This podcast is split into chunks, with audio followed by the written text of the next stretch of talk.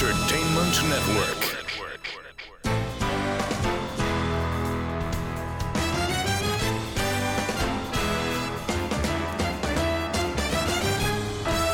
Broadcasting from Humidor one A in the cigar city of Tampa, Florida, U S A. Welcome to the Cigar Dave Show, your weekly excursion into the world of cigars, spirits, and diversions. The cigar and pleasure-friendly hotlines are open. eight seven seven, D A V E, double oh seven.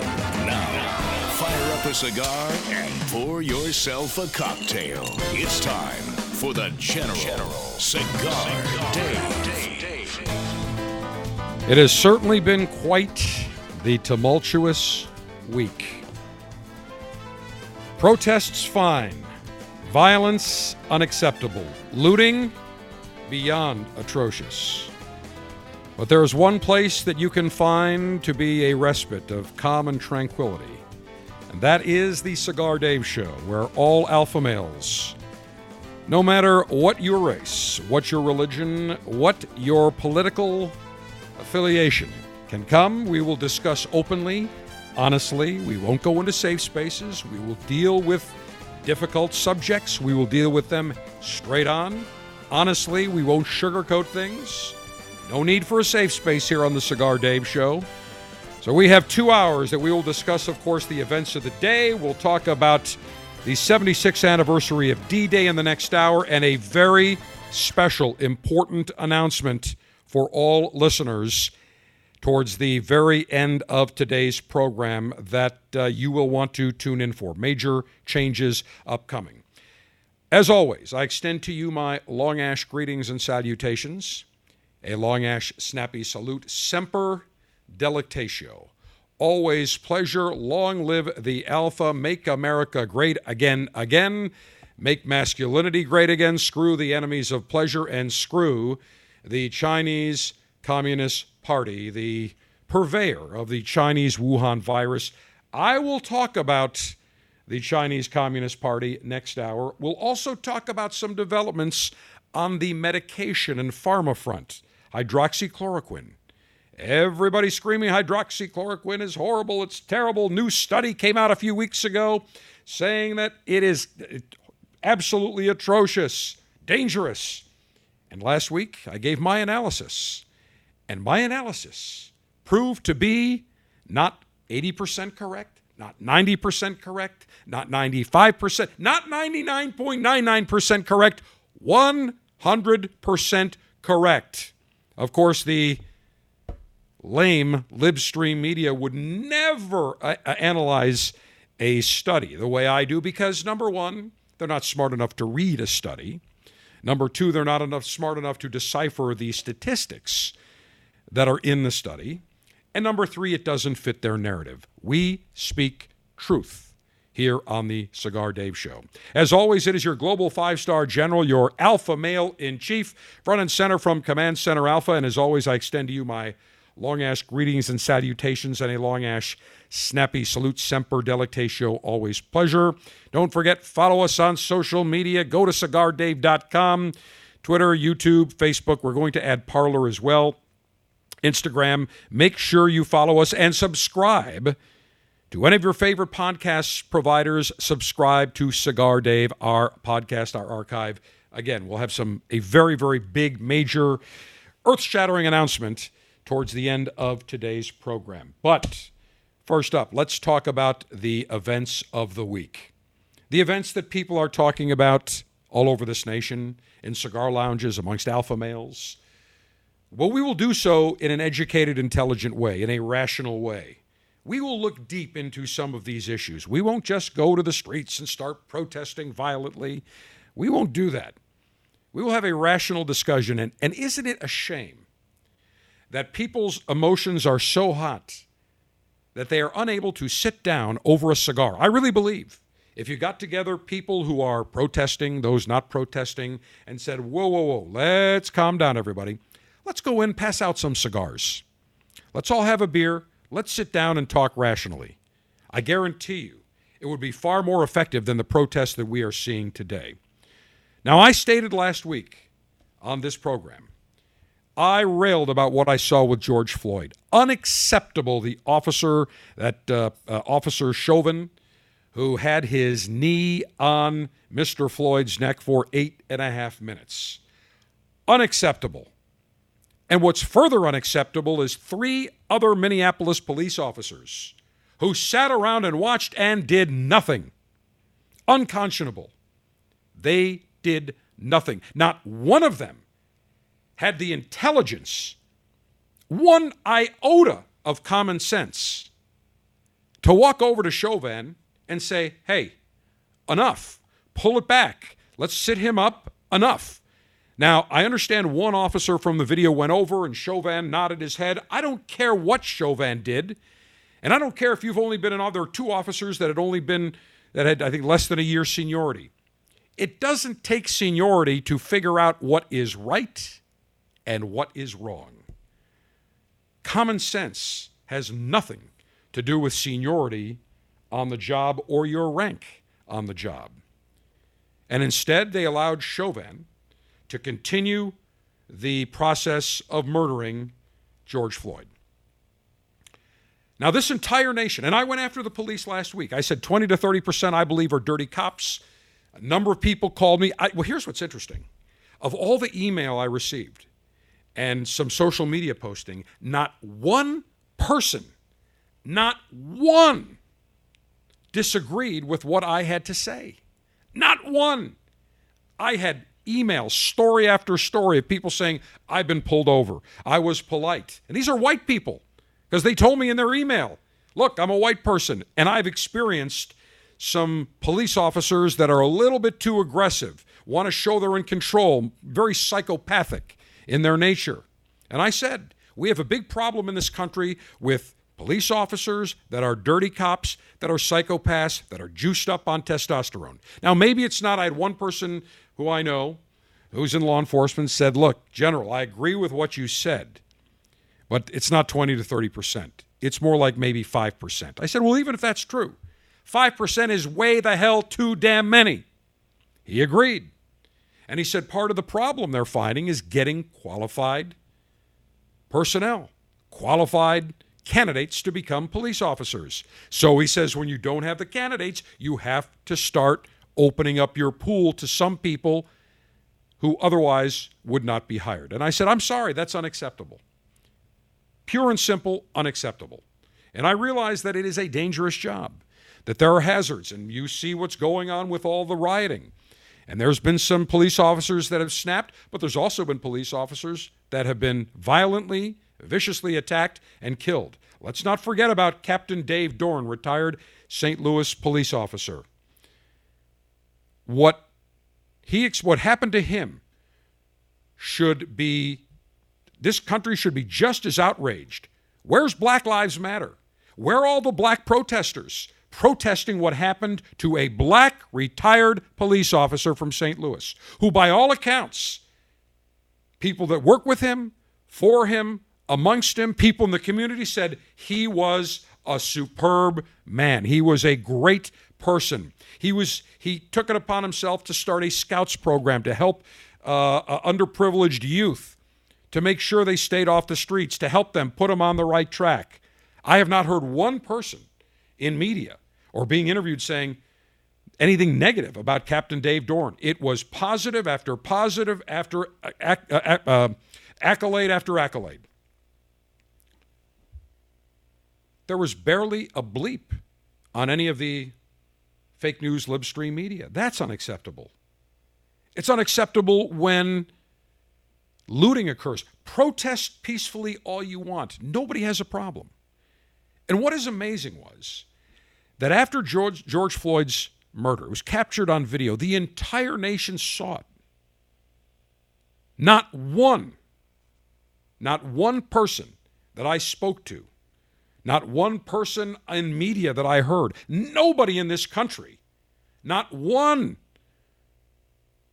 was not united in their disgust, in their outrage for what they saw. This nation was more together, was more united as one on any other subject whether you're a Democrat, Republican, black, white, conservative, uh, uh, uh, liberal, every person, I mean, virtually every person in this nation that saw that video said, that is unacceptable. This country was united.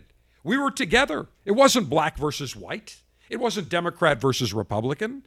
Everybody was together and said, unacceptable. Now, people want to protest? Fine. No problem whatsoever. Do so peacefully. Make your voices heard. That's encouraged. Not one public official has said, do not protest. Do not protest peacefully.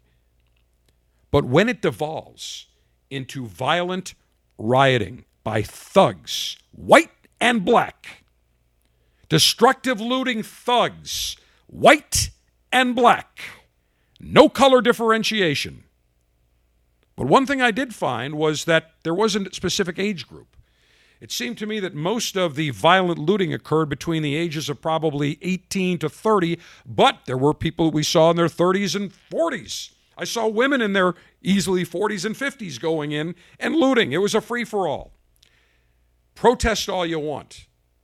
Lie in the street. Fine. It's traffic pain in the ass, but so be it. Observe the curfews. But when it gets to violent rioting and destructive looting, you have crossed the line. That is unacceptable. And I don't care if you're white, black, I don't care what group you belong to. When you start rioting and looting and destroying people's property and livelihoods and, and endanger people and criminally attack people or kill people like Captain Dave Dorn in Saint Louis, that is unacceptable. Now you have a country that is divided. Now you have a country because what should have been peaceful protests, people saying, look, what took place is unacceptable to any person, whether they're black or white. And I realize that there are people in the black community that say, look, we're picked on, and I believe that's to be true. Here in Tampa, the current mayor, former police chief, Jane Castor, when she was the police chief, targeted blacks in black areas who were riding bikes and pull them over. People forget about that. Now all of a sudden she started to, she wanted to come out and show her solidarity. That's unacceptable to just pull people over for no reason. Would a white person be pulled over? The answer is no. So we're not going to sugarcoat anything. We're going to be truthful. But by the same token, there is a crime problem in black communities. There is an education problem in black communities. There is a poverty problem in black communities. There is in white, too. There are many poor white areas.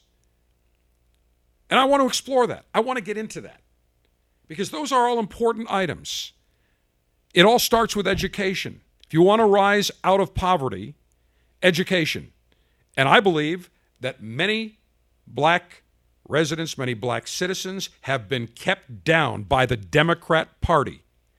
And I'll go into that, and I'll make a case for that.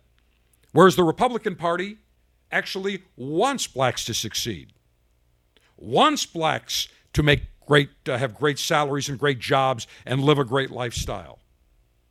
And I'll get to that in a minute. But I want to go back to the rioting. What we saw was nothing more than unadulterated, unleashed, violent riots, looting, because basically people felt, okay, forget the protests. This is our way to just go and attack, and we're going to do whatever the hell we want. And this goes back. This goes back to the entitlement society. This goes back to the everyone deserves a participation trophy society or culture. You're perfect. We have seen this. Look at the people that are, and when I say people, I'm not talking about one specific group. I'm talking persons, white, black, everybody. Look at the age group. Look at the people, the primary age group. They are people that we call millennials, Gen Z, I believe, people who have always been told, you're perfect, you're wonderful. We don't keep scoring T-ball games because that wouldn't be right. We teach kids, parents have the last twenty, twenty-five years. You're perfect, you're wonderful, everybody deserves to win. Everybody deserves a participation trophy. Nobody should be singled out. We shouldn't have valedictorians because everybody should be equal. That has contributed to things.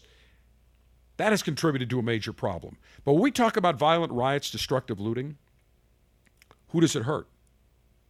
I witnessed on T V, they showed a woman, a senior citizen, a black woman in Minneapolis, crying in tears, saying, I shop at this Office Depot. I shop at this Target. This other store that was this drugstore, I can't remember what it was, C V S, whatever it was. I shopped there. She goes, I don't have transportation. I walk. She was in tears. Who did these looters and violent rioters hurt? It hurt their own community. Here's a perfect example.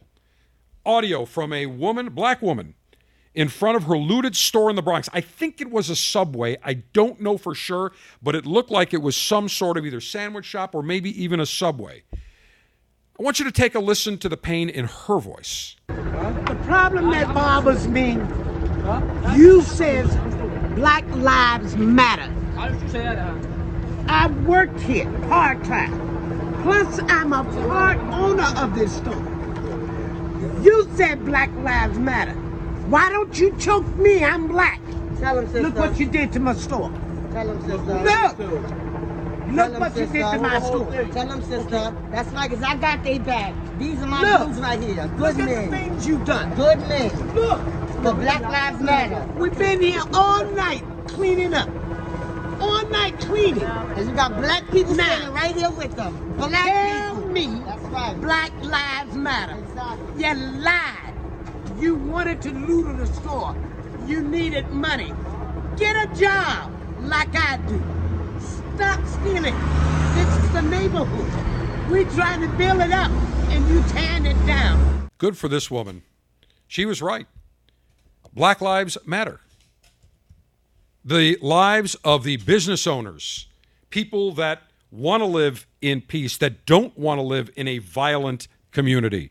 Look what's happening in Chicago. We'll get into the crime statistics there. I mean, last weekend alone in Chicago, eighty-two people shot, nineteen dead, most black. Not a word. Where's Black Lives Matter for that? Black lives do matter. This woman's livelihood matter, uh, matters. Her job, she's a part owner. And you know who was uh, helping her? There were two white men that were helping her clean up. Black lives do matter. But there seems to be some sort of disconnect that black lives only matter if destroying property, even of blacks, is okay in the name of this whole Black Lives Matter movement. Antifa is another big problem. Now, this is very disturbing. This is a on, on Spectrum News New York one, the big cable news channel in New York City. They were interviewing a woman who stated that she is a social studies teacher. Now, I want you to listen to her justification for the rioting and the looting. Now, first of all, there is no justification, period. White, black, if a white person did that in a black neighborhood or a white in a white neighborhood, unacceptable, period. There's no debate. Take a listen to... This is just outrageous. The fact that this woman is supposedly teaching in a New York City school should frighten every parent.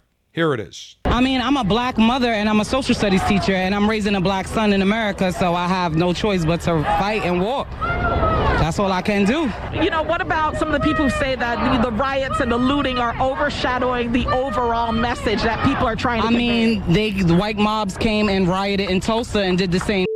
Oh, excuse my language, but I'm just saying, like, what's the difference? You gave, the government gave twelve hundred dollars to people to survive on in March. What you thought was going to happen? You took summer youth away from the youth. What you thought was going to happen? They need jobs. Feed our babies, and we wouldn't have this problem.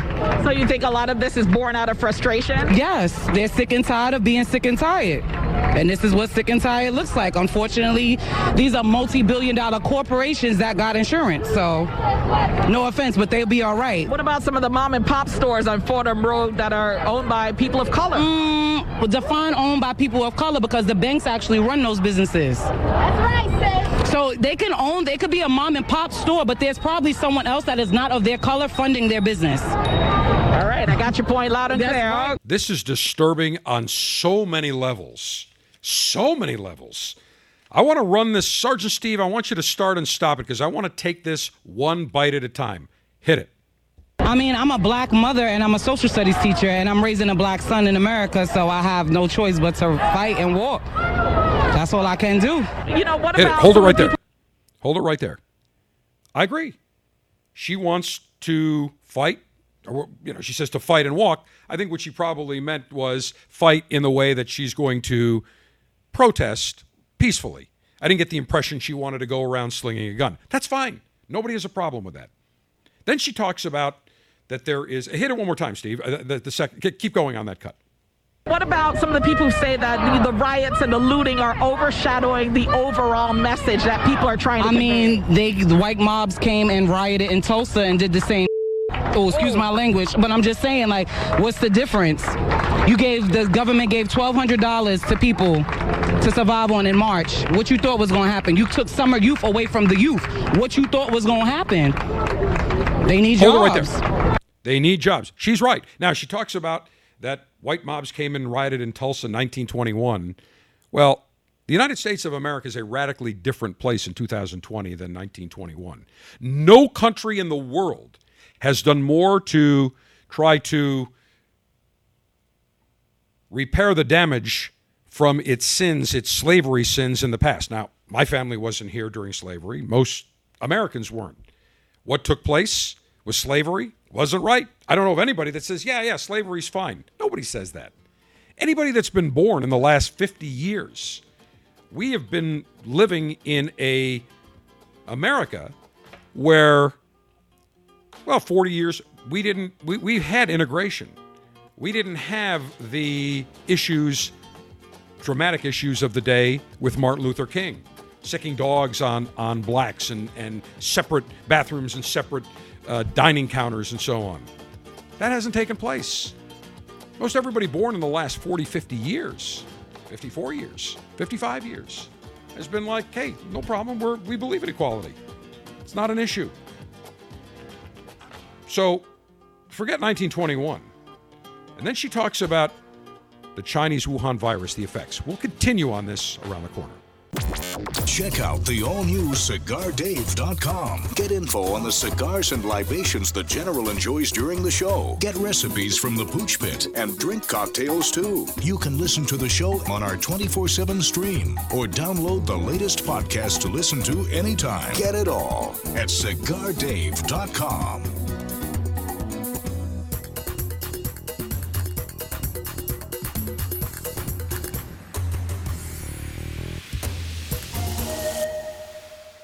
In nineteen sixty-four, José O. Padrón began rolling cigars bearing his name in modest surroundings with one guiding principle: always focus on quality, never on quantity. Nearly forty years later, Padrón cigars are recognized for their superior taste and majestic construction, the result of Padrón controlling all aspects of the cigar-making process, including planting their own seeds, growing and curing their own tobacco, and constantly supervising the rolling room. To Wall Street, it is called vertical integration. To the Padrón family, it's called making great cigars. The Padrón lines include the Padrón nineteen sixty-four Anniversary Series and the Padrón Traditional line. All Padrón cigars are wrapped in Nicaraguan sun-grown Habano tobacco, available in natural or maduro. Experience Padrón. For your Padrón retailer, call one eight hundred, four five three, five six three five. When Padrón is on the band, quality is a matter of family honor. Surgeon General warning. Tobacco use increases the risk of infertility, stillbirth, and low birth weight.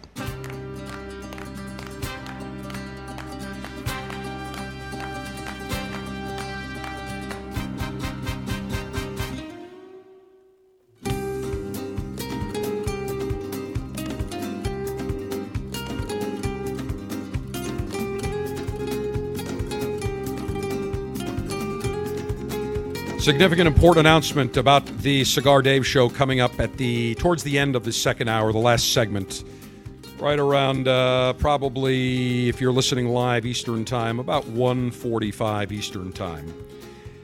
Big announcement. We will also in the second hour make our tribute to the brave men who stormed the beaches seventy-six years ago today, June sixth, nineteen forty-four. Operation Overlord, D-Day. We don't forget here on the Cigar Dave show. Those very men that were wading up to their eyeballs in water, in mortar fire, in gunfire. They stormed those beaches so Americans could live freely, protest freely, exercise their First Amendment rights freely. What they didn't go and fight and die for is for people to be violent, to loot, and to be non-law-abiding. We'll get to the D-Day tribute second hour. Now, I go back to the social studies woman in New York, and uh, she says she's a black mother, social studies teacher, raising a black son, so she wanted to go and walk in the march, in the protest, outside of Brooklyn's Barclays Center uh, last Tuesday. Fine, no problem. Now, let's go to pick up. I want to analyze this. She talks about the Chinese Wuhan virus, the effects of the Chinese Wuhan virus. Hit it. Feed our babies and we wouldn't have this problem. So you think a lot of this is born out of frustration? Yes. They're sick and tired of being uh, sick and Steve, tired. Let's back that up. I want to, let's go back. Stop that one more second. Let's see if we can go back to where she says you gave the government twelve hundred dollars. Can you do that? If you can do that, just let me know on that, because she talks about something very important about what took place in March for all those people who were unemployed. And you have to remember, black unemployment, lowest in history. American unemployment before the Chinese Wuhan virus, lowest in history. So people had jobs. But what was one of the effects that people said, you've got to be careful? Even President Trump came out and said it, and, and he was derided by the libstream media when he said, look, you're going to have depression. You're going to have people that are, that are not going to be able to feed their families. They're going to get desperate. And everybody said, no, no, you got to listen to phony Fauci, Doctor Phony Fauci, Leonardo da Fauci. He was the sole arbiter about what can and cannot be done. And President Trump finally said, enough, we need to start opening up. Well, we are seeing the effects. I believe that a great part of this pent-up frustration is not only what took place with George Floyd, but in many of these communities, white and black. People are frustrated because they've been locked home for umpteen months. The, the, their jobs have been taken away. They've been laid off. They've been furloughed. And many of these Democrat governors, I mean, in Florida, we've been back open for, what, three weeks? Things are moving. Now theaters are going to open up, I believe, this weekend or next week. We're going to be at full capacity at restaurants. People are still having taking safeguards. Not everybody's going out just yet. But when you see these Democrat mayors and these Democrat governors, and I'll get to Governor Wackadoodle Gretchen Whitmer, what a yo-yo. We'll get to her later. But they are purposely keeping people confined. Sergeant Steve, can we go back to the uh, that, that point? Got it? Perfect. Hit it. What's the difference? You gave, the government gave twelve hundred dollars to people to survive on in March. What you thought was going to happen. You took summer youth away from the youth. What you thought was going to happen. They need jobs. Feed our babies and we wouldn't have this problem. Hold it right there. So she hits, she does make a very good point. The Chinese Wuhan virus, we had to go into a lockdown. And remember Doctor Phony Fauci and the scarf, Doctor Birx. That's my nickname for it, the scarf. Doctor Deborah Scarf Birx. They said, look, the reason we need to do lockdowns and mitigation, we don't want this to spread, and we cannot clog intensive care units. So initially they said, we have to flatten the curve. Well, the curve was flattened. And then what happened? No, we need now another month. And then many of these Democrat governors said, well, now we'll just keep it maybe another month, maybe July. New York, New Jersey hasn't opened. Yesterday, the unemployment uh, rate came out, and it was far lower than what the projections were. Far lower. I think it came in at, what, uh, thirteen point three percent, which I was shocked when the numbers came out. Absolutely, I thought it was going to be at least nineteen, twenty percent. Shocked. I thought on a good, no, a good day, maybe it'll be eighteen, eighteen and a half, thirteen point three. And that doesn't include New York and New Jersey because those two states haven't opened up fully yet. So this woman does bring up a very good point. You gave twelve hundred dollars to people. People have been, no summer jobs. They've been out of school. They have, they've been locked up, not locked up. They've been, you know, uh, uh, stay-at-home orders. Haven't been able to go out and have a social life like they normally do. What do you think's going to happen? She's right. Phony Fauci and the scarf, Deborah Birx, both said we just need to flatten things. Well, what happens when things were flattened? All the governors, the, the Democrat governors said, now we're going to keep it the way it is.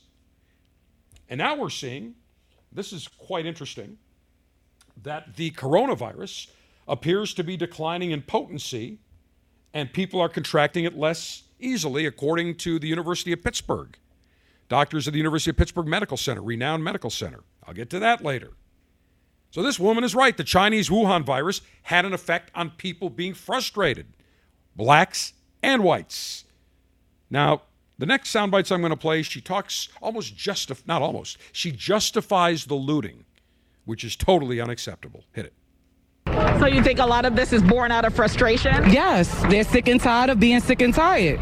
And this is what sick and tired looks like. Unfortunately, these are multi-billion dollar corporations that got insurance. So no offense, but they'll be all right. What about some of the mom and pop stores on Fordham Road that are owned by people of color? Mm, well, define owned by people of color, because the banks actually run those businesses. That's right, sis. So they can own, they could be a mom and pop store, but there's probably someone else that is not of their color funding their business. All right, I got for you a social study, hit, kill it, Steve. For a social studies teacher, this woman is beyond stupid. Justifying the looting, stealing. She says these are multi-billion dollar corporations that got insurance. By the way, for a social studies teacher, you'd think she would understand proper English, proper grammatical English. They got? No, these are multi-billion dollar corporations that have insurance. She says, no offense, they'll be all right. That's what she's justifying? Insurance doesn't cover all the costs. There's major deductibles.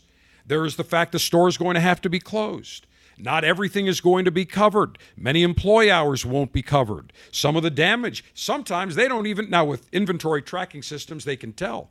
But between all the expenses of what's going to have to be repaired and replaced, multi-billion dollar corporations aren't going to be whole. You think Target, all those Targets that were looted, you think they're going to be whole after insurance? It's going to be a long process for them to settle. It's not going to be so easy. Her justification, unacceptable. Then she says, when she's asked, what about mom and pop stores that are owned by people of color? The answer should be that's unacceptable. It hurts our community. It's hurt. It hurts those business owners, those mom and pop business owners of color. Instead, she says, define owned by people of color, because the banks actually run those businesses. This woman is beyond stupid. She says, so they own, they could be a mom and pop store, but it's probably someone else that are not of their color funding their business. Well, let's look at that on several levels. First of all, when somebody says, I'm an entrepreneur and I want to start a business, and they go to the bank, they go to the S B A, yes, they're going to get a loan. The bank doesn't run the business. The Small Business Administration doesn't run the business. People have to put collateral down. They have to sign a personal guarantee. That is their livelihood. If they own a business, they are breathing, living it, eating it twenty-four seven, three sixty-five. It doesn't end. They're always thinking about business, about is business going to be good? Do I have employees that I'm going to lose? Are customers going to come in? Have, are, am I doing everything to make sure that I can pay back my loans? This nonsense that she says someone else not of color funding their business? Haven't black government representatives and members of the black community castigated banks because they weren't loaning to black-owned businesses and minority-owned businesses? And so what did banks do? They made a concerted effort to start loaning towards minority-owned businesses, businesses in the black community, in the Hispanic community, in the Asian community. They, the banks did exactly what you want them to do, loan to people that are starting businesses. So this woman says, define people of color, because all of a sudden, even though they're they may be people of color that own a businesses, mom and pop businesses, they're not really considered to be mom and pop black-owned businesses because a bank funded them? This woman, who is a social studies teacher, is beyond stupid. And then she says they're sick and tired of being sick and tired. This is what sick and tired looks like. I understand that. Now, there is frustration running everywhere. No ifs, ands, or buts. We saw the Democrat governors in the, many of these states, the Democrat-run states, saying that when lockdown protesters went out during the, the lockdown that was in effect in Michigan and other states, What did they say? The government officials, the governor, elected officials said, these lockdown protesters don't care about lives. They're spreading, they're spreading their germs, even though many of them did have masks. And there was peaceful. There was no destruction. There was no damage. There was no looting. But yet now, when you see people violently riot, rioting and, and looting to the nth degree, they don't say a word. All of a sudden, they're not worried about the spread of the Chinese Wuhan virus. Nowhere to be found. When people were saying, look, we want to gather in church or synagogue. What did the Democrat governors and mayors say? Unacceptable. You are going to harm and potentially spread the Chinese Wuhan virus. Yet, now all of a sudden, when rioters can gather, torch buildings, attack the police, spray graffiti on synagogues and churches, not a word. Not a word. It is beyond pathetic. Now, I will tell you where all this, the start of where this violent rioting and looting occurred, began when the extremely wussified mayor of Minneapolis, I mean, when you talk about wussified beta, Jacob Frey, when first at a press conference, and we played it last week, he starts crying about what took place. Look, it's upsetting, but to start crying, and then at At uh, George Floyd's memorial service in Minneapolis that was held two days ago, that was hijacked by Al Sharpton and Ben Crumpton, or Ben Crump, the attorney,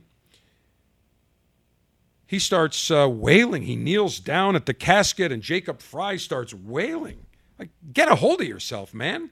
Wait, grow up. But when Jacob Frey, the mayor of Minneapolis, when the third District Precinct was under attack, when there were rioters and people getting violent, instead of telling the police, bring every infor- reinforcement you have, surround them, get people on the top of the building, fire tear gas, do what you need to, but do not, do not abandon ship and get those protesters and rioters out, because there's a difference between peacefully protesting and rioting, burning down a police precinct, and, and causing massive destruction. That's a statement. What did Jacob Frey, this gigantic pussycat, do? He said, abandon ship. We're going to be the Titanic. Abandon ship. Get in the dinghies and get the hell out. And the next thing you know, you see all these police vehicles just leaving one after the other. Boom, boom, boom. Getting uh, bottles thrown at them and, and other garbage thrown at them. Instead of Jacob Frey having a big set of balls like I do, nads of steel, titanium plated, saying, get every damn police officer there now. Everybody, and everybody that's sleeping, every police officer, wake them the hell up and get them in. I want everybody over to that third precinct. We're not abandoning ship, and you do what needs to be done. Fire tear gas, people start charging it, shoot, period. If people are trespassing and they're warned, and they get violent and want to start setting ablaze to the place, shoot. Shoot, shoot. End of discussion. Now, I realize that's not politically correct. You can't say that. You can't say, go ahead, shoot. You loot, we shoot. You can't say that. Well, there were a whole bunch of cigar stores that were looted, and I can tell you that there was a cigar store, uh, and I want to see where it is. I have it in front of me here. Let me see here. The Lone Wolf Cigar Company in Santa Monica. They were destroyed. I mean, I'm looking at picture after picture. King's Leaf Cigar Lounge, downtown Charleston. They had just reopened the store after being closed for months during, uh, due to the Chinese Wuhan virus lockdown. Last Saturday, joint was looted.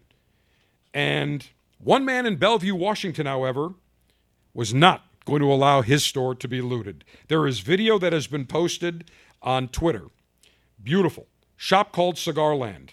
And he got his gun, had his rifle, and said, move, move, move, get out. And another armed man was also seen holstering his gun. And guess what? Every damn looter ran out like a bunch of, of, of scared mice and cockroaches, which is exactly what they were. Every one of them out. Gone. But when the mayor of Minneapolis, Jacob Frey, said, we're going to abandon ship, it was a sign to every person, every violent criminal, because that's what they are, these thugs. When they loot, they're causing destruction. They are violent criminals. That's what they are. They had the go-ahead, the green light, to go and attack and go and loot. Forget protesting peacefully. The protests were soon hijacked by violent looters and rioters, Antifa, thugs, uh, Black Lives Matter thugs, the militant wing of Black Lives Matter. They all went to town. And who did they hurt? Their own communities. And then they went to all these designer stores in New York and on Rodeo Drive. That wasn't coincidental. They knew where to hit. This was all planned. And when you see bricks being brought in and staged to throw Molotov cocktails, two attorneys in New York, both, I think, one's both Ivy League graduates. No, one's an Ivy League graduate at Princeton, one uh, also an attorney graduate. Both started throwing Molotov cocktails towards police cars and, and other buildings. They were caught, held on two hundred fifty thousand dollars bail. They should be disbarred. These are educated people. These aren't dummies. Enough's enough. End of discussion. And when I come back, we're going to talk about, we hear everything that, that blacks are picked on. Now, there's no question about it. There are bad cops out there. But let's look at the statistics. I want to look at the statistics to see what really is going on. So we come back, we'll talk about that. And also, I will tell you about a bad cop in Fort Lauderdale. There's also one in my hometown or two in Buffalo that took place a couple of nights ago. But when we talk about bad cops, I'm going to give you an example of a bad cop that should be removed off the force. There have been complaints left and right, just like that officer uh, Chauvin in Minneapolis. Chauvin, Chauvin, I, uh, is correct, is the correct name. When we come back, we'll talk about those guys. When they're bad cops, you got to weed them out. Not everybody, not every cop is bad, but the ones that are bad tend to have a bad rap sheet. Get them out, period. But looting and violence, rioting, for no apparent reason, sorry, you got to get tough and you got to end it. Of course, the media, the lib media, against President Trump, no matter what he does. If it was President Obama going to visit a church, oh, the man is so brave. President Obama's incredible. President Trump, how dare he? It's a photo op. Enough is enough. National Guard if you need it. And to these Democrat governors and de Blasio in New York, they are clueless. They have no balls. They have no nads. They need to take the General Patton approach. Enough is enough. End the issue. You're going to violently loot and riot? We're going to put a stop to it. We'll continue around the corner. The General is now on Instagram. Follow him for pictures of the latest cigars, libations, and what he's enjoying during the show. That could be interesting, and we'll have to block out some faces. Go to Instagram and search Cigar Dave.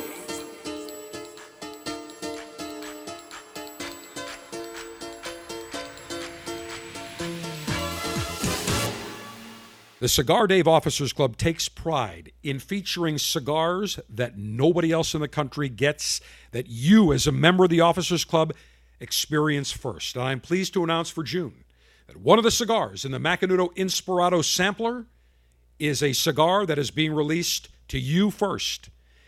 The new Macanudo Inspirado Green. It is a medium, robust, full-flavored cigar that features a very delicious, tasty, complex Brazilian Arapiraca wrapper with Indonesian binder and Colombian and Dominican fillers. The Macanudo Inspirado White, if you want a cigar that tends to be more mild to medium and creamy, perfect. The Macanudo Inspirado Orange, more medium to full in body with a Honduran wrapper. Join the Officers Club today and get fantastic selections like the Macanudo Inspirado Sampler. Cigar Dave dot com. Click on Officers Club. For twenty-two dollars and ninety-five cents per month, you get three great cigars shipped directly to you. Join today. America is under attack. Basic freedoms, privileges, and acts that we would normally take for granted are disappearing each day, including the simple ability to enjoy a cigar. This is Glenn Loop, Executive Director of Cigar Rights of America, C R A. At a time when elected officials should be thinking about education, public safety, and creating jobs, they are actually thinking about smoking bans, new taxes, and regulations of historic proportions on premium cigars. The cigars that provide us with pleasure, relaxation, and fellowship are under attack. We have to stop it. That's why Cigar Rights of America was created, to work for a new political day for cigar enthusiasts across America, to roll back restrictive laws and defeat onerous taxes and regulations that impact everyone, from your local cigar shop to your personal humidor. For the price of a few great cigars, be a part of this effort to protect your right to enjoy a cigar without excessive taxation and cumbersome legislation. Go to cigar rights dot org. Let's tell the government we've had enough. Join now, cigar rights dot org.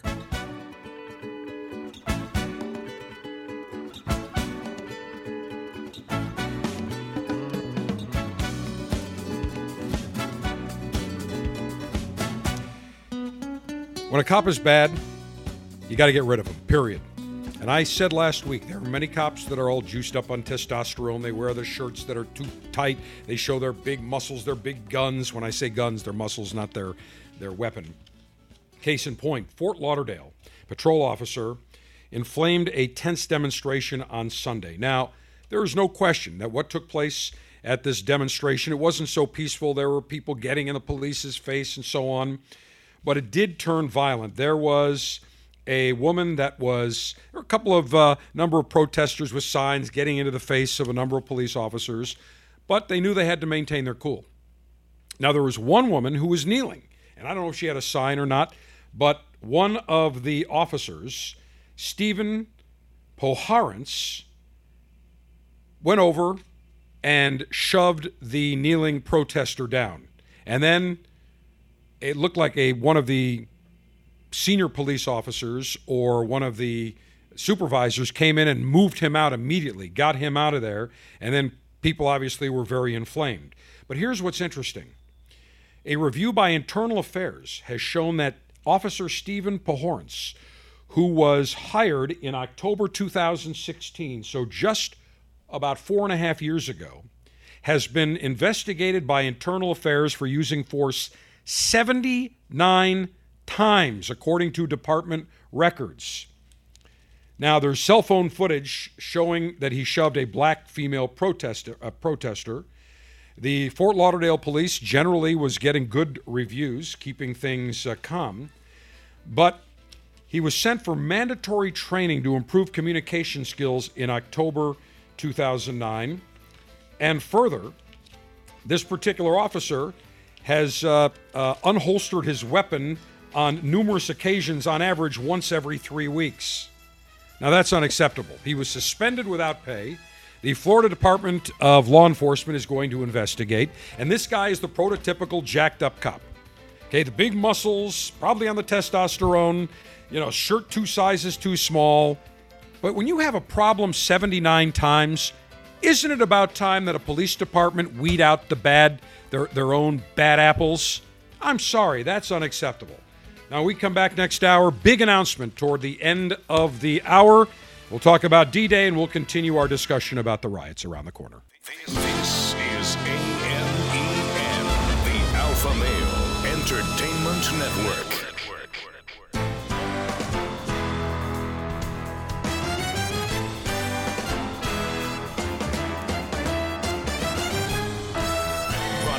From Humidor one A in the cigar city of Tampa, Florida, U S A.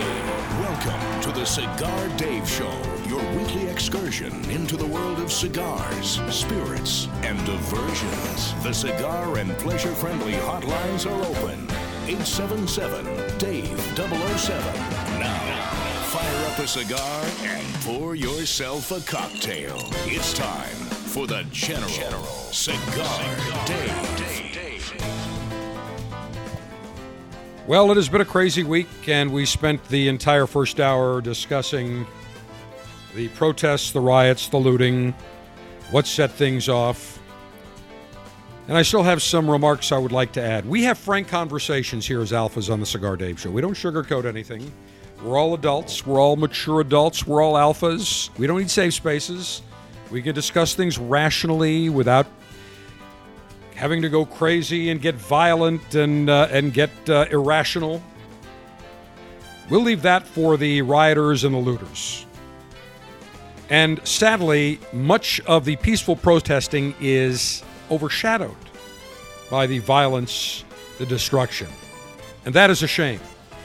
Because I think that if we light up a cigar, we should be able to talk about how to resolve issues properly, intelligently, without ridiculous emotion. We continue our number two of the Cigar Dave Show. Don't forget, go to cigar dave dot com. Follow me on social media, Twitter at Cigar Dave Show, Facebook, YouTube, Cigar Dave, Instagram, Cigar Dave. Now, I will tell you that there is a major announcement. I will be making a major, major, major, important, significant announcement the last segment of this hour. So the last ten minutes of this edition of the Cigar Dave Show, I will have a very significant announcement. For those of you that are listeners, have been longtime listeners, you will want to listen. It is of probably the most significant announcement we have made on this show since the time that we started this show. So I ask that you remain with us until the last ten minutes where I make this significant announcement. Quite important, no ifs, ands, or buts. Now, at the bottom of the hour, I will spend time talking about the latest uh, in the Chinese Communist Party Wuhan virus issue, hydroxychloroquine. Some major developments regarding studies. We talked about some of these studies last week. I said they were all B S. They were poppycock. Well, look who's right again. The global alpha male in chief and global five-star general. How do you like that? I'd say I'd be shocked, but let's face it. I'm right most of the time, so there's nothing shocking about it. Now, let me, t- and by the way, for the last segment, I'm going to scrap our traditional litation and libation ceremony, and as I get started to give you my important announcement, I will fire up my cigar for today and my special libation. I want to talk and go back to what we witnessed over the past, just over, really, week, a little bit longer than a week, with the murder of George Floyd. What we have seen, people who have felt wrong, people in the black community saying, we're tired of this, enough of this, that we're always the victims, we're always being shot. Well, let's look at the facts. Let's look at facts versus reality. Because I was curious about it, and I wanted to find out, is this indeed the case? I mean, we seem to always hear about somebody that is unarmed, or we hear about uh, a certain people that are that are pulled over, people that are that are, are shot at, victim of violent police crime. So I went to the two thousand nineteen F B I Uniform Crime Report and looked at these statistics. In two thousand nineteen, there were ten million arrests in the United States, a country of what, about three hundred sixty, three hundred seventy million people, three seventy-five, maybe more. So ten million people. Now then I looked at the number of police officer-involved fatal shootings in two thousand nineteen. That total was one thousand four. Of those one thousand four police officer-involved fatal shootings, forty-one out of one thousand four were police that shot unarmed persons. So we have ten million arrests. There's one thousand four police-involved fatal shootings. There are forty-one of unarmed people. So out of one thousand four, there are a total of nine hundred sixty-three that involved people carrying a weapon, a firearm, where a police officer thought their life was in jeopardy or they were being threatened. forty-one un- unarmed, of which nineteen were whites, white persons, Caucasians. Nine were black or African Americans. So forty-one people, nineteen of them white, nine black, and there's uh, others, could be Hispanic, could be Asian, whatever the case is. And of those, I looked at the nineteen and the nine, a large percentage of them were people that had violent records.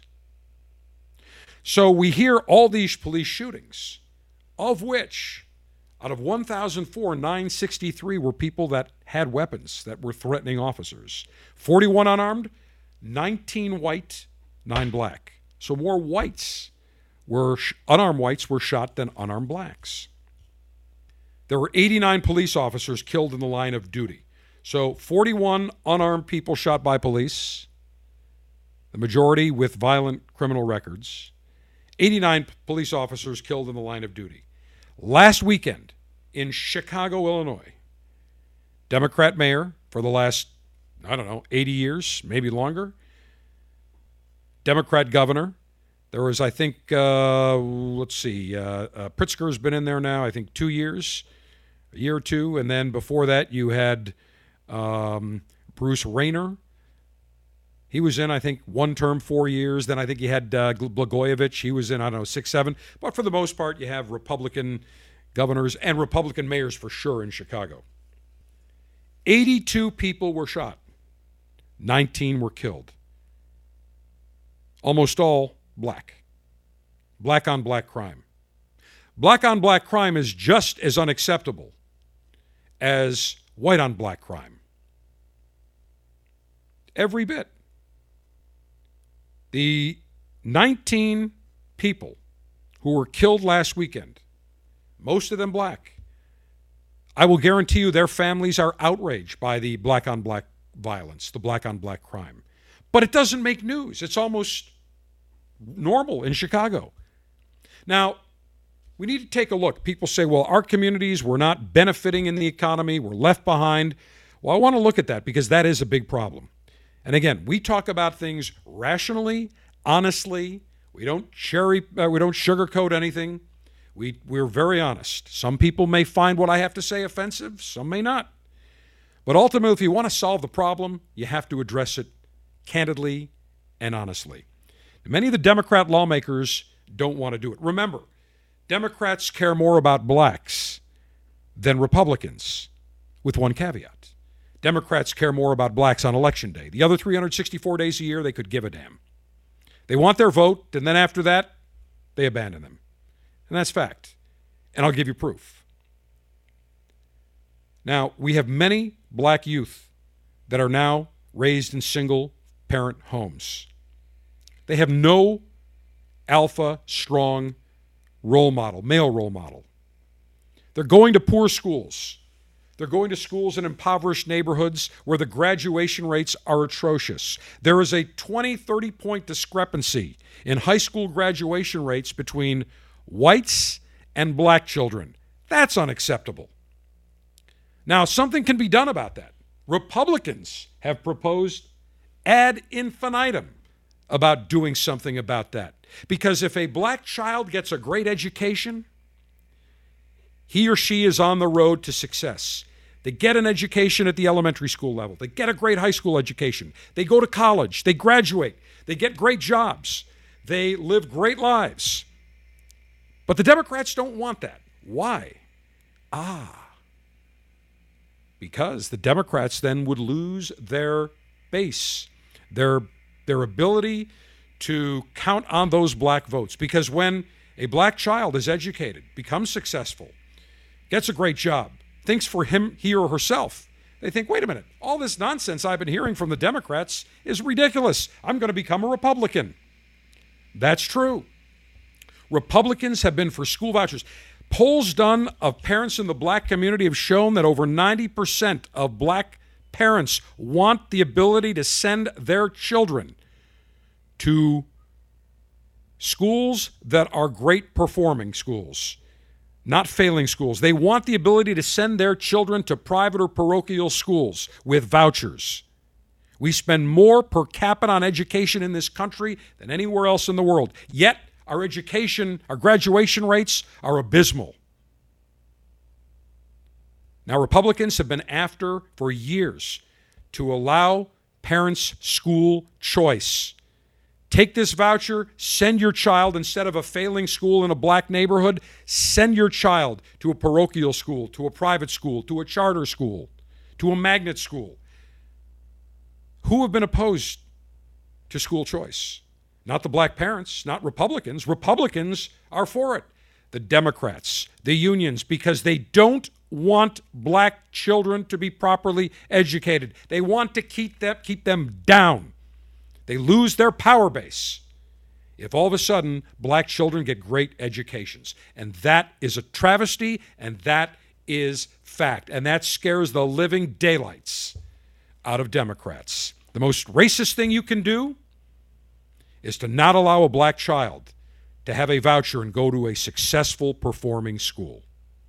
Now I want to pay tribute on the seventy-sixth anniversary. Today, June sixth, nineteen forty-four, seventy-six years ago today, the beaches of Normandy were stormed, Operation Overlord. Here is our tribute, starting with General Dwight D. Eisenhower on his message to the troops before the invasion. Soldiers, sailors, and airmen, of the Allied Expeditionary Force. You are about to embark upon the great crusade toward which we have striven these many months. The eyes of the world are upon you. The hopes and prayers of liberty-loving people everywhere march with you. In company with our brave allies and brothers in arms on other fronts, you will bring about the destruction of the German war machine, the elimination of Nazi tyranny over the oppressed peoples of Europe, and security for ourselves in a free world. Your task will not be an easy one.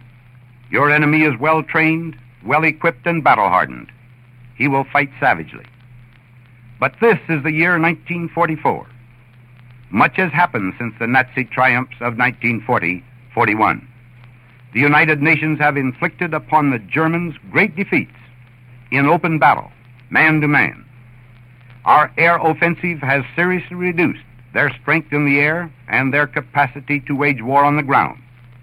Our home fronts have given us an overwhelming superiority in weapons and munitions of war and placed at our disposal great reserves of trained fighting men. The tide has turned. The free men of the world are marching together to victory. I have full confidence in your courage, devotion to duty, and skill in battle.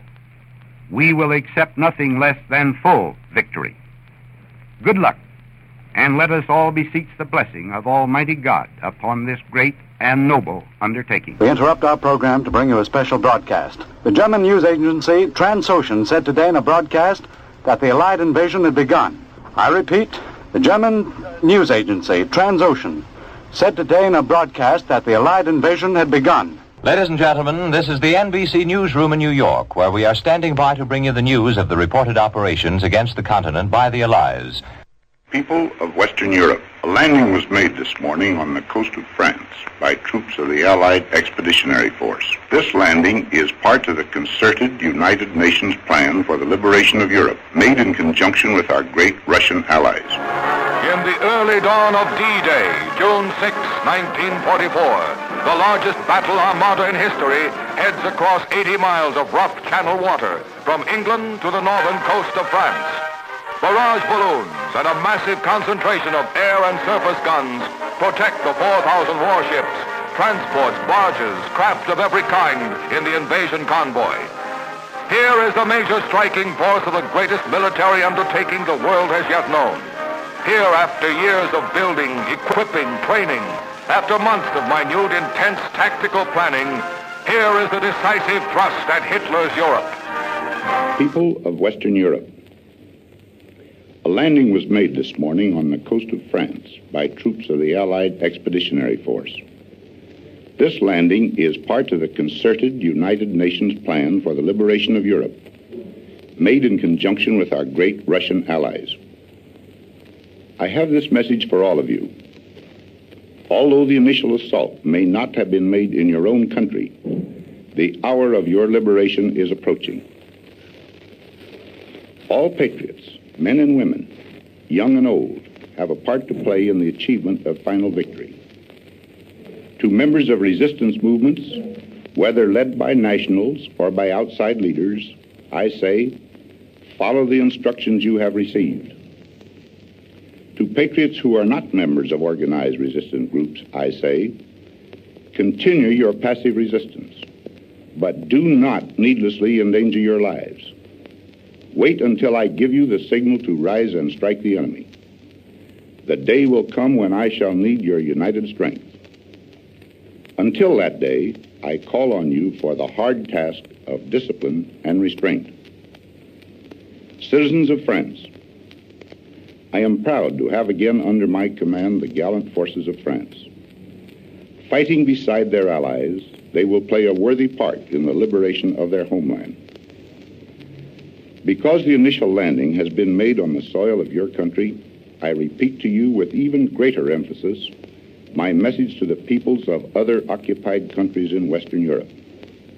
Follow the instructions of your leaders.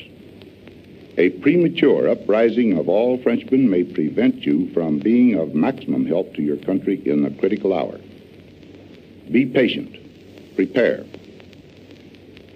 As Supreme Commander of the Allied Expeditionary Force, there is imposed on me the duty and responsibility of taking all measures necessary to the prosecution of the war. Prompt and willing obedience to the orders that I shall issue is essential. Effective civil administration of France must be provided by Frenchmen. All persons must continue in their present duties unless otherwise instructed. Those who have made common cause with the enemy and so betrayed their country will be removed. When France is liberated from her oppressors, you yourselves will choose your representatives and the government under which you wish to live. In the course of this campaign for the final defeat of the enemy, you may sustain further loss and damage. Tragic though they may be, they are part of the price of victory. I assure you that I shall do all in my power to mitigate your hardships. I know that I can count on your steadfastness now, no less than in the past. The heroic deeds of Frenchmen who have continued the struggle against the Nazis and their Vichy satellites in France and throughout the French Empire have been an example and an inspiration to all of us. This landing is but the opening phase of the campaign in Western Europe. Great battles lie ahead. I call upon all who love freedom to stand with us now. Keep your faith staunch. Our arms are resolute. Together we shall achieve victory. My fellow Americans, last night when I spoke with you about the fall of Rome, I knew at that moment that troops of the United States and our allies were crossing the Channel in another and greater operation. It has come to pass with success thus far. And so, in this poignant hour, I ask you to join with me in prayer. Almighty God, our sons, pride of our nation, this day have set upon a mighty endeavor, a struggle to preserve our republic, our religion, and our civilization, and to set free a suffering humanity. Lead them straight and true. Give strength to their arms, stoutness to their hearts, steadfastness in their faith. They will need thy blessings. Their road will be long and hard. For the enemy is strong. He may hurl back our forces. Success may not come with rushing speed, but we shall return again and again. And we know that by thy grace and by the righteousness of our cause, our sons will triumph. They will be sore tried by night and by day, without rest, until the victory is won. The darkness will be rent by noise and flame. Men's souls will be shaken with the violences of war. For these men are lately drawn from the ways of peace. They fight not for the lust of conquest. They fight to end conquest. They fight to liberate. They fight to let justice arise and tolerance and goodwill among all thy people.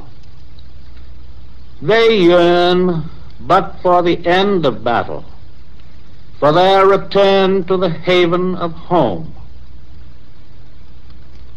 Some will never return. Embrace these, Father, and receive them, thy heroic servants, into thy kingdom. And for us at home, fathers, mothers, children, wives, sisters, and brothers of brave men overseas, whose thoughts and prayers are ever with them.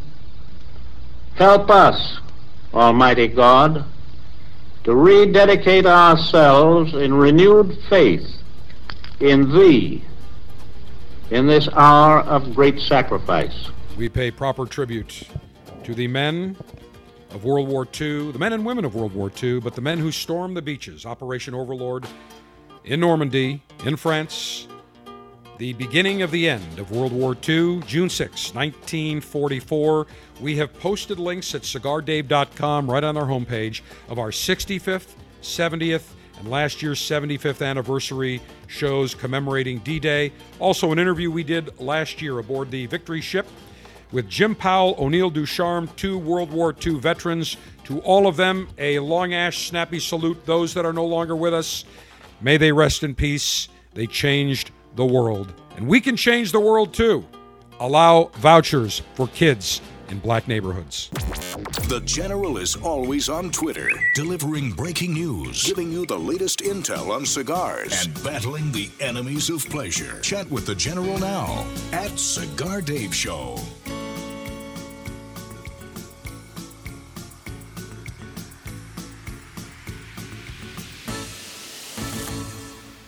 In nineteen sixty-four, José O. Padrón began rolling cigars bearing his name in modest surroundings with one guiding principle: always focus on quality, never on quantity.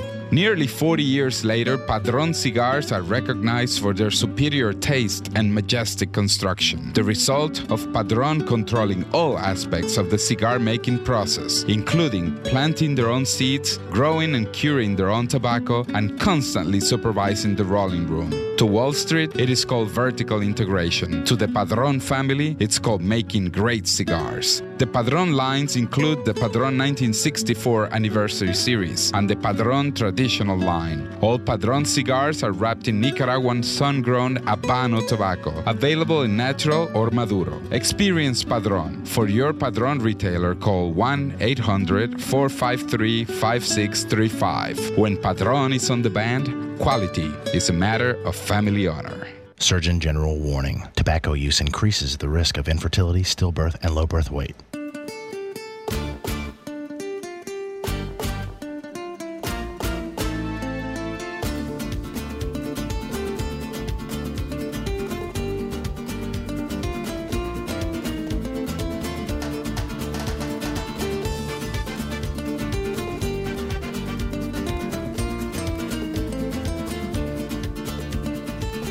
Last week, well, before I get to what we discussed last week regarding hydroxychloroquine, we talked about the looters in the riots, and some looters went crazier than others. In San Leonardo, People's Republic of California, looters drove away with eighty luxury cars worth two point seven million dollars. In Saint Louis, rioters, arsonists, looters freed from jail without charges. But there was something of very significant historical importance that happened to be stolen from Reno City Hall during the riots: an American flag from World War Two.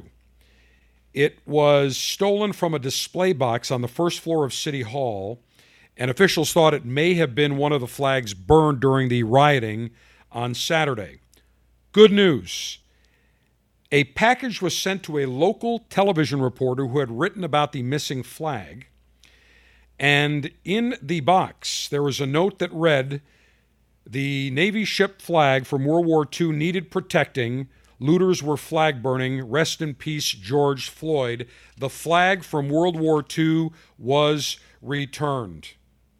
And the reporter named Kenzie Margiot, or Margiot, said a box with my name written in Sharpie was anonymously delivered to the station this afternoon. Inside, the flag from the U S S Reno that went missing from Reno City Hall during Saturday's riots. I'm so thankful.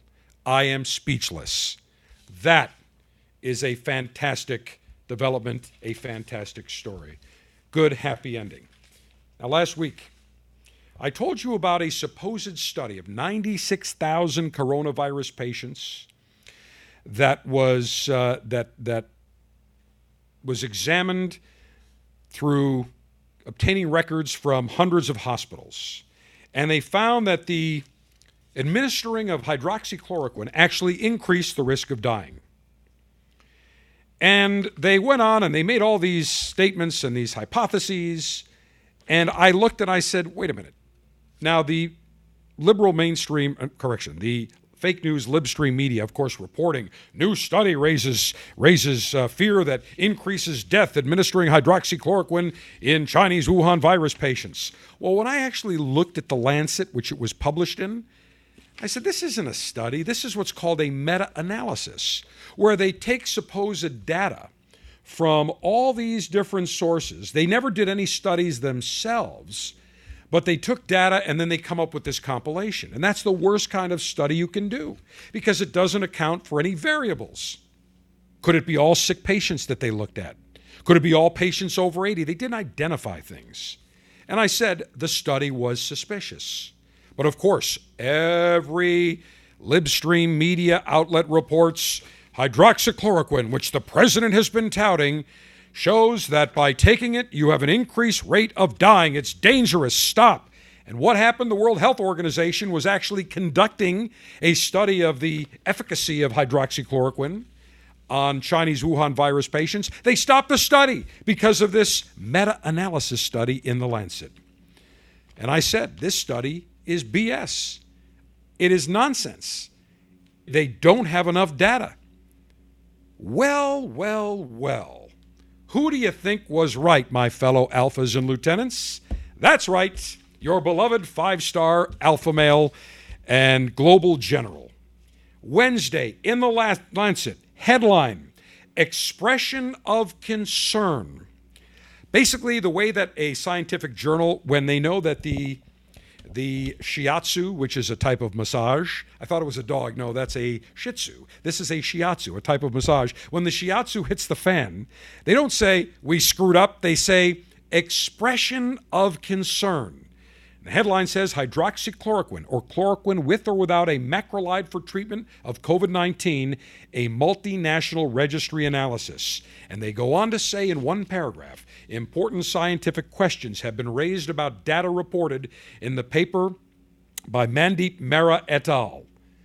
And they say, although an independent, published on May twenty-second in The Lancet, although an independent audit of the provenance and validity of the data has been commissioned by the authors, and is ongoing with results expected shortly, we are issuing an expression of concern to alert readers to the fact that serious scientific questions have been brought to our attention. We will update this notice as soon as we have further information. Well, it didn't take too much longer to update about further information. On Thursday, the day after this expression of concern is printed by The Lancet, they retracted a study, pure and simple. They came out and said the study is bogus. They retracted the study that said that hydroxychloroquine had a higher mortality rate and increased heart problems than those who did nothing, stating that the authors were, and I quote, unable to complete an independent audit of the data underpinning their analysis. Translated, they lied. They made it up. They fabricated the data to achieve, to uh, achieve the objective they were looking for. The end justifies the means. Now, an investigation by The Guardian found that employees at Surgisphere, the company that The Lancet relied on for its data, had little to no data science or scientific background. As one doctor who publishes uh, results of hydroxychloroquine studies online told The Guardian, quote, Surgisphere came out of nowhere to conduct perhaps the most influential global study in this pandemic in the matter of a few weeks. And it's unclear how Surgisphere was able to get data sharing agreements with over six hundred hospitals worldwide, and many in the scientific community had raised concerns about the reliability of its data. And here's what The Lancet had to say, quote, today, three of the authors of the paper, hydroxychloroquine or chloroquine, with or without a macrolide for treatment of COVID nineteen, a multinational registry analysis, have retracted their study. They were unable to complete an independent audit of the data underpinning their analysis. As a result, they have concluded that they can no longer vouch for the veracity of the primary data sources. The Lancet takes issue of scientific integrity extremely seriously, and there are many outstanding questions about Surgisphere and the data that were allegedly, allegedly included in the study. Now, how on earth did The Lancet even accept this study without doing a thorough review? I'll tell you why. Because they are in the same political camp who despise President Trump, who has advocated for the use of hydroxychloroquine in attacking the Chinese Wuhan virus. And prescriptions dramatically rose of hydroxychloroquine in March after President Trump brought it to the spotlight. As you know, President Trump took the drug last month after two West Wing staffers tested positive for the Chinese Wuhan virus. Interesting. So the study is made up. And I told you last week, this is a B S study. It's poppycock. Don't believe it. It's a fraudulent meta-analysis. And who has been the one poo-pooing hydroxychloroquine and chloroquine, saying it's all anecdotal evidence? That would be Doctor Phony Fauci, Leonardo da Fauci, the greatest doctor in the history of the planet. The sole person who's determining what treatments and influencing what drugs should be taken to treat the, uh, the Chinese Wuhan virus, even though doctors are reporting that it's safe and the drug has been working. And by the way, Doctor Phony Fauci has been advocating for Gilead Sciences' uh, new drug, remdesivir. Well, guess what? Gilead came out saying remdesivir points to efficacy, but it's no silver bullet. You didn't hear that announcement, did you? You heard the announcement when they said, well, after looking at forty-five, a trial of forty-five patients, we're getting good results. But now they're saying, not so fast, my friend. And now, University of Pittsburgh Medical Center, coronavirus appears to be declining in potency, and people are contracting it less easily, U S doctors reveal. We'll spend more time on this next week. But suffice it to say, what have I been saying all along? Many doctors have been saying hydroxychloroquine works, but Fauci and the media and all those enemies of President Trump have been on a campaign to go after hydroxychloroquine, even though it's been on the market for seventy, eighty years, treated effectively, millions and millions of people. As I said, to them, the ends justify the means. Now, coming up on our final including, and concluding segment of this edition of the Cigar Dave Show, I have a very significant, important announcement, um, historical announcement, if you will. Very important. I know I've been teasing it the entire show. But when we come back, I will make the announcement of significance right around the corner. You, you need to add some alpha to your Facebook newsfeed. By following The General, you'll get the latest intel in the world of cigars, info on the show each week, and see what The General is smoking. Click like at facebook.com slash Cigar Dave.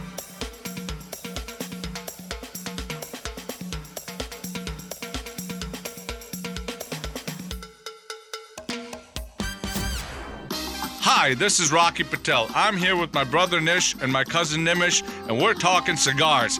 Guess what? They want me to vote on what my favorite cigar is. It's tough, but I'm going to go with the Decade. I love it. It's rich, decadent, and smooth. Rocky, you know what? The Decade's a great cigar, but the fifteenth anniversary, that's the cigar. That celebrated your fifteen years in business, and I got to tell you, it's my favorite. You know what, Nish and Rocky? You both are wrong. The best cigar is Freedom by Rocky Patel. This cigar delivers a lot of spice, a lot of flavor, and in my opinion, it's the best cigar we make. As usual, we can't agree. But guess what? There's a great cigar for everyone. I promise you, nobody works harder than we do to make you a great quality cigar. Come visit us at rocky patel dot com. Surgeon General warning. Cigars are not a safe alternative to cigarettes. The Cigar Dave Officers Club takes pride in featuring cigars that nobody else in the country gets, that you as a member of the Officers Club experience first. And I'm pleased to announce for June that one of the cigars in the Macanudo Inspirado sampler is a cigar that is being released to you first. The new Macanudo Inspirado Green. It is a medium, robust, full-flavored cigar that features a very delicious tasty, complex Brazilian arapiraca wrapper with Indonesian binder and Colombian and Dominican fillers. The Macanudo Inspirado White, if you want a cigar that tends to be more mild to medium and creamy, perfect. The Macanudo Inspirado Orange, more medium to full in body with a Honduran wrapper. Join the Officers Club today and get fantastic selections like the Macanudo Inspirado Sampler. Cigar Dave dot com. Click on Officers Club. For twenty-two ninety-five per month, you get three great cigars shipped directly to you. Join today.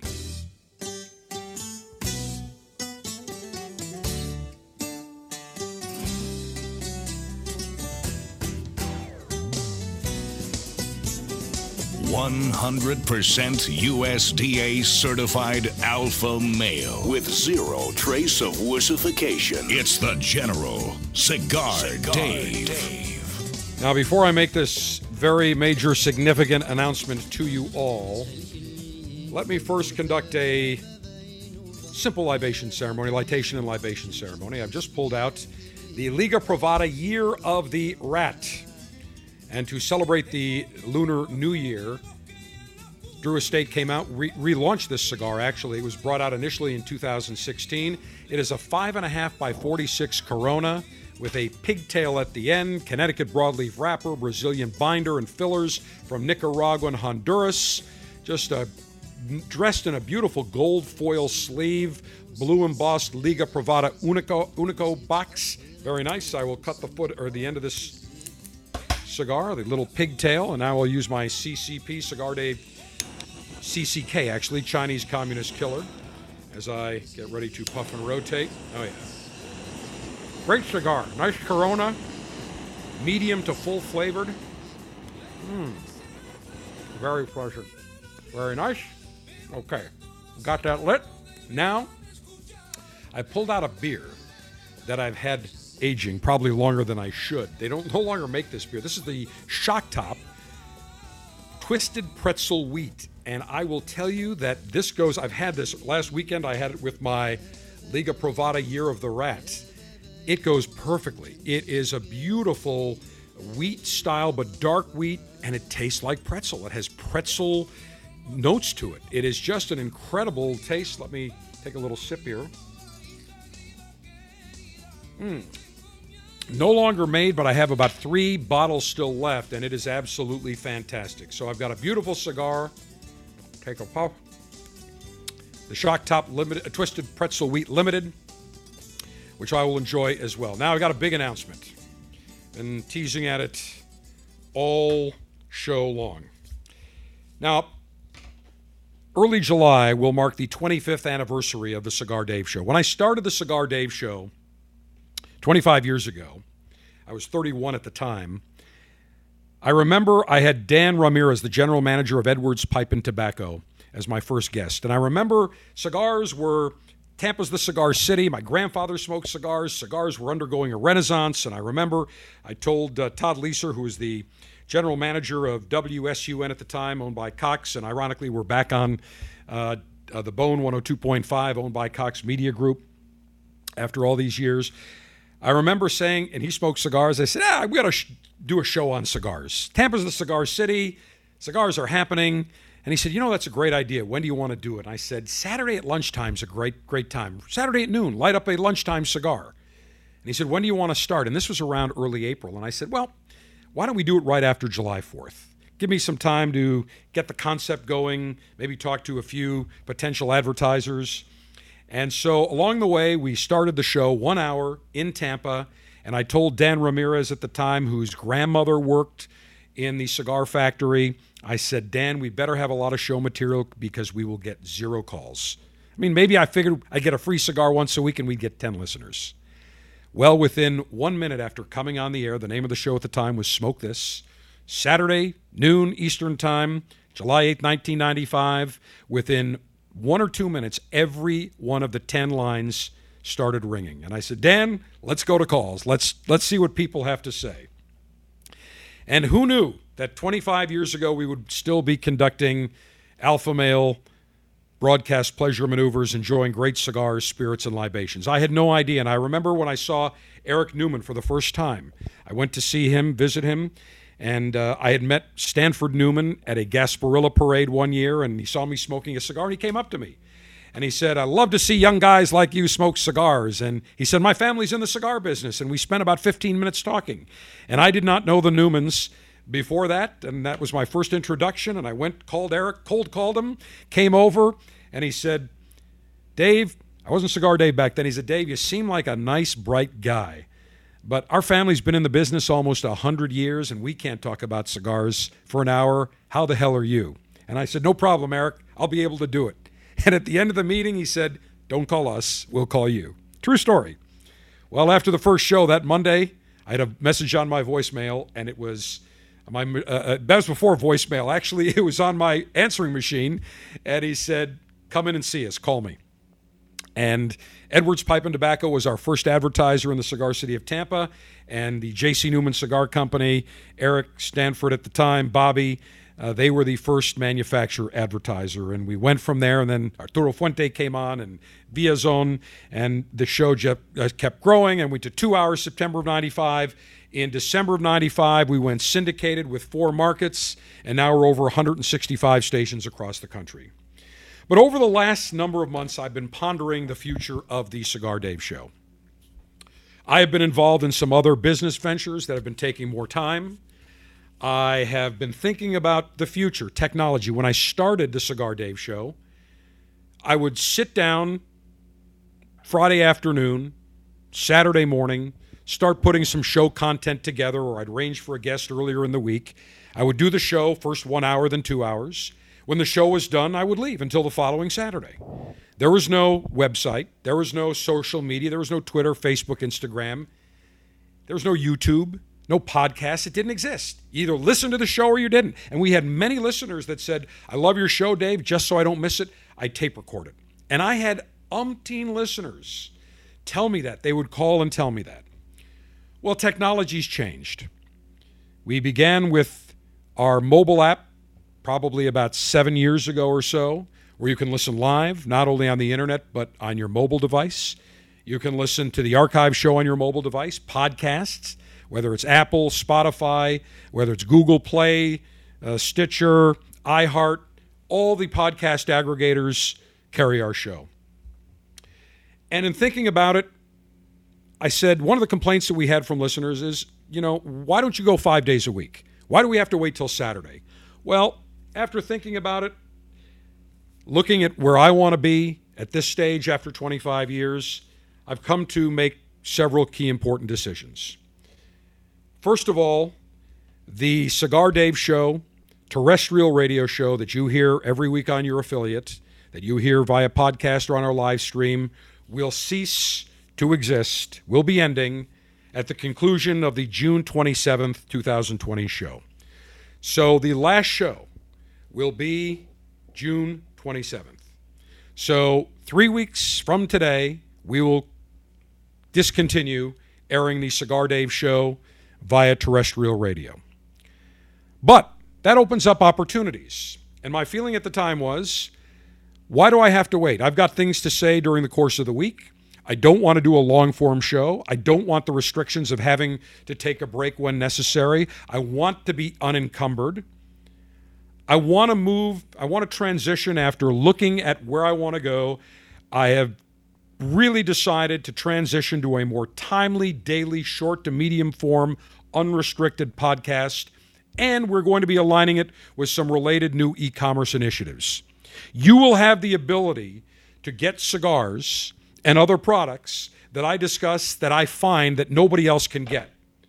We're going to be doing some very unique initiatives. Now, we're this, and I want to make this very clear. This decision had zero impact whatsoever to do with the Chinese Wuhan virus. I know there are many businesses that are ceasing, that are stopping, that are changing. This had nothing to do with the Chinese Wuhan virus. It had everything to do with what is changing technologically and reassessing after twenty-five years, my time commitments, what I want to do, and where I want to go forward. And my feeling is I want to do a daily short to medium form show aligned with our new e-commerce initiatives that we will talk about. And so therefore, starting July first, actually probably June twenty-eighth, The next day, on Sunday, June twenty-eighth, we're going to be getting two podcasts. We will have the Cigar Dave podcast, which will be all cigar-related and enemy of pleasure. Anything to do with the cigar connoisseur will be on Cigar Dave. We will create a new podcast called Bold Alpha and a new website, bold alpha dot com. Bold Alpha will deal with all the alpha male pleasure lifestyle activities we enjoy. Grilling, spirits tasting, dames, gambling, travel. Any items that are alpha male pleasure-related maneuvers will go to Bold Alpha. And we may even talk politics. We've got the idea to do maybe a third politically related show. But we want to be more timely. We want to be able to harness the technology. And as such, we want you to go right now. Go to Cigar Dave on your favorite podcast aggregator. Apple iTunes, whether it is uh, a Spotify, Google Play, and make sure you subscribe to Cigar Dave. We'll have Bold Alpha up next week. So big changes, but as Marv Levy, the coach of the Buffalo Bills, said, you either change with the times or the times will change you. I am ready for change. I embrace change. I can't wait. Cigar Dave, the general, as always, may your humidor always be full, may your cutter always be sharp, may your ash be extra, extra long. A new day coming around the corner.